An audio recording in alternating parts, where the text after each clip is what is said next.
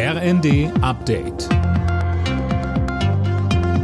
Stündlich neu. Auf den Punkt informiert. Ich bin Colin Mock. Guten Morgen. Der Vermittlungsausschuss hat grünes Licht für das Bürgergeld gegeben. Das Gremium aus Bundesrat und Bundestag unterstützt den Kompromiss der Ampelregierung und Union. Bürgergeldbezieher sollen deutlich weniger Geld auf der hohen Kante haben dürfen. Außerdem sollen vom ersten Tag an Strafen drohen, wenn sie nicht mit dem Jobcenter zusammenarbeiten. Arbeitsminister Heil sagte, dass heute im Vermittlungsausschuss der Weg freigemacht wurde, ist ein gutes Zeichen für die Demokratie in Deutschland. Sie ist handlungsfähig, auch wenn unterschiedliche Mehrheiten in Bundesrat und Bundestag sind. Und deshalb sehen Sie heute einen Bundesarbeitsminister, der sich freut, dass ab 1. Januar das Bürgergeld kommt und dass Hartz IV in Deutschland überwunden wird. Die russischen Luftangriffe auf das ukrainische Stromnetz sind ein Verbrechen gegen die Menschlichkeit.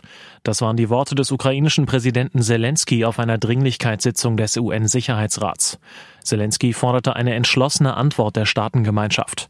Dem UN-Sicherheitsrat sind aber, zumindest was Beschlüsse angeht, die Hände gebunden.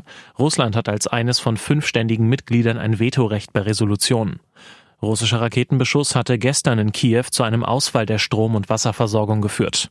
Auch in anderen Teilen des Landes gab es Blackouts. Deutschlands Städte sind am Limit. So ist die Bilanz nach Beratungen des Deutschen Städtetags.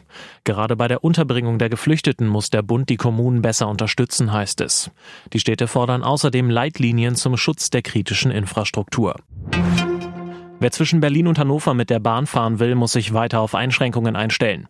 Die Strecke ist nach einem schweren Unfall noch mindestens bis Mitte Dezember gesperrt. Deswegen verspäten sich auch auf anderen Routen die Züge. Alle Nachrichten auf rnd.de